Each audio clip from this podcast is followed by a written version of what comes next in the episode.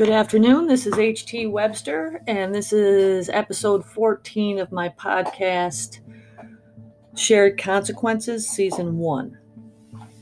Um, for all new listeners that are just tuning in, I'll ask that you sort these um, episodes of this podcast in order from oldest to newest so that you can kind of follow along the path uh, that we're going um, and hope that each episode will make more sense to you uh, in that manner. So, the last time we spoke, we talked a little bit about coping skills and um, trying to understand once the sexual abuse has taken place how to navigate the navigate your life, um, especially when you're a child. Um, not to say that it's any less traumatic when you're an adult, but when you're a child, you know, you're still you still have so many things to understand in life, and this just unfortunately clouds everything um, for years to come. So, I'm going to play for you right now a poem by Charles Bukowski. Um, he's one of my favorite poets, and he had written a poem called There's a Bluebird in My Heart. And it basically states exactly what I mean once a child is sexually abused um, it it talks about how there's something inside him that's been caged and he doesn't know what to do with it. So I'd like to refer to that as a child's innocence. So there's always that little part of that innate piece of your soul that everybody's given by God or Allah or the universe or whoever you answer to. But there's always that innate piece that we get. And once child sexual abuse takes place, something happens to that piece. And I'm just going to play the poem for you so that you understand what it is I'm trying to get at, and then we'll explain a little bit more about it, okay? Oh, and there's a video. Sorry about that. I don't I don't understand why there's commercials on YouTube, but here we go.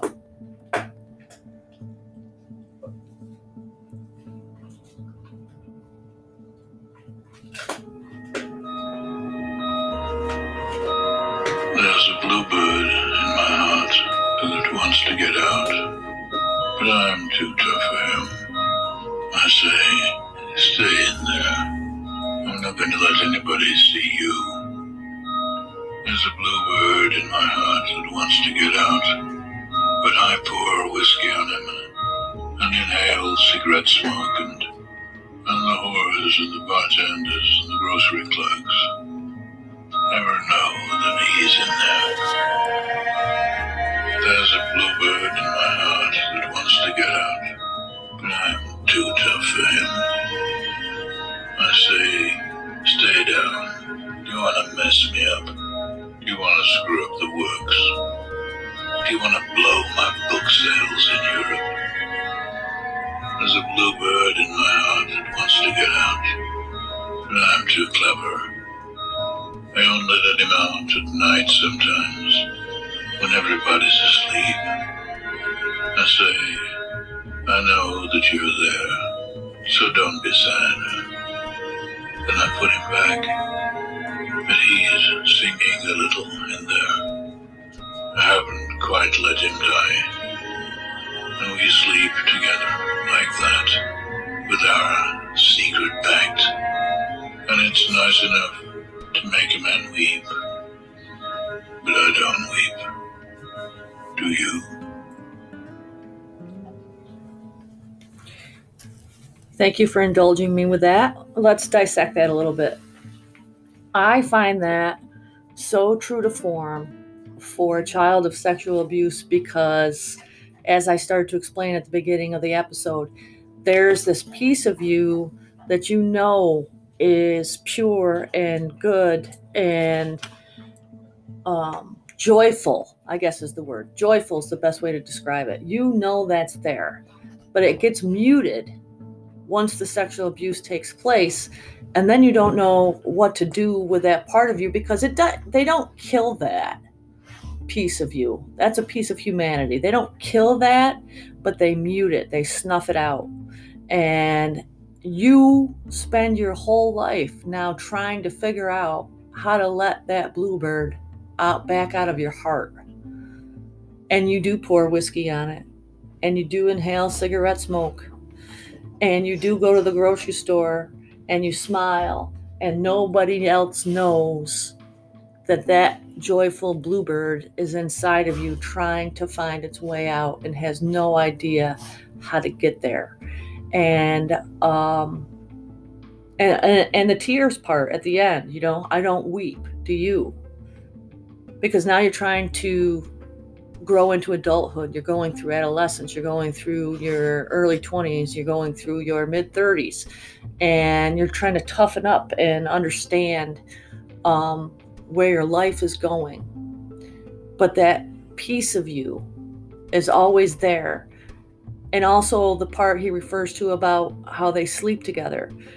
That's also very um, on point because you're always aware no matter how drunk you get excuse me how many cigarettes you smoke or if you take drugs how many drugs you take doesn't matter. That part of you is always there trying to find its way out when it should have been the most prominent part of you of your human existence but because it's been muted by childhood sexual abuse, you have to work at understanding how to revive that joyful bluebird in your heart.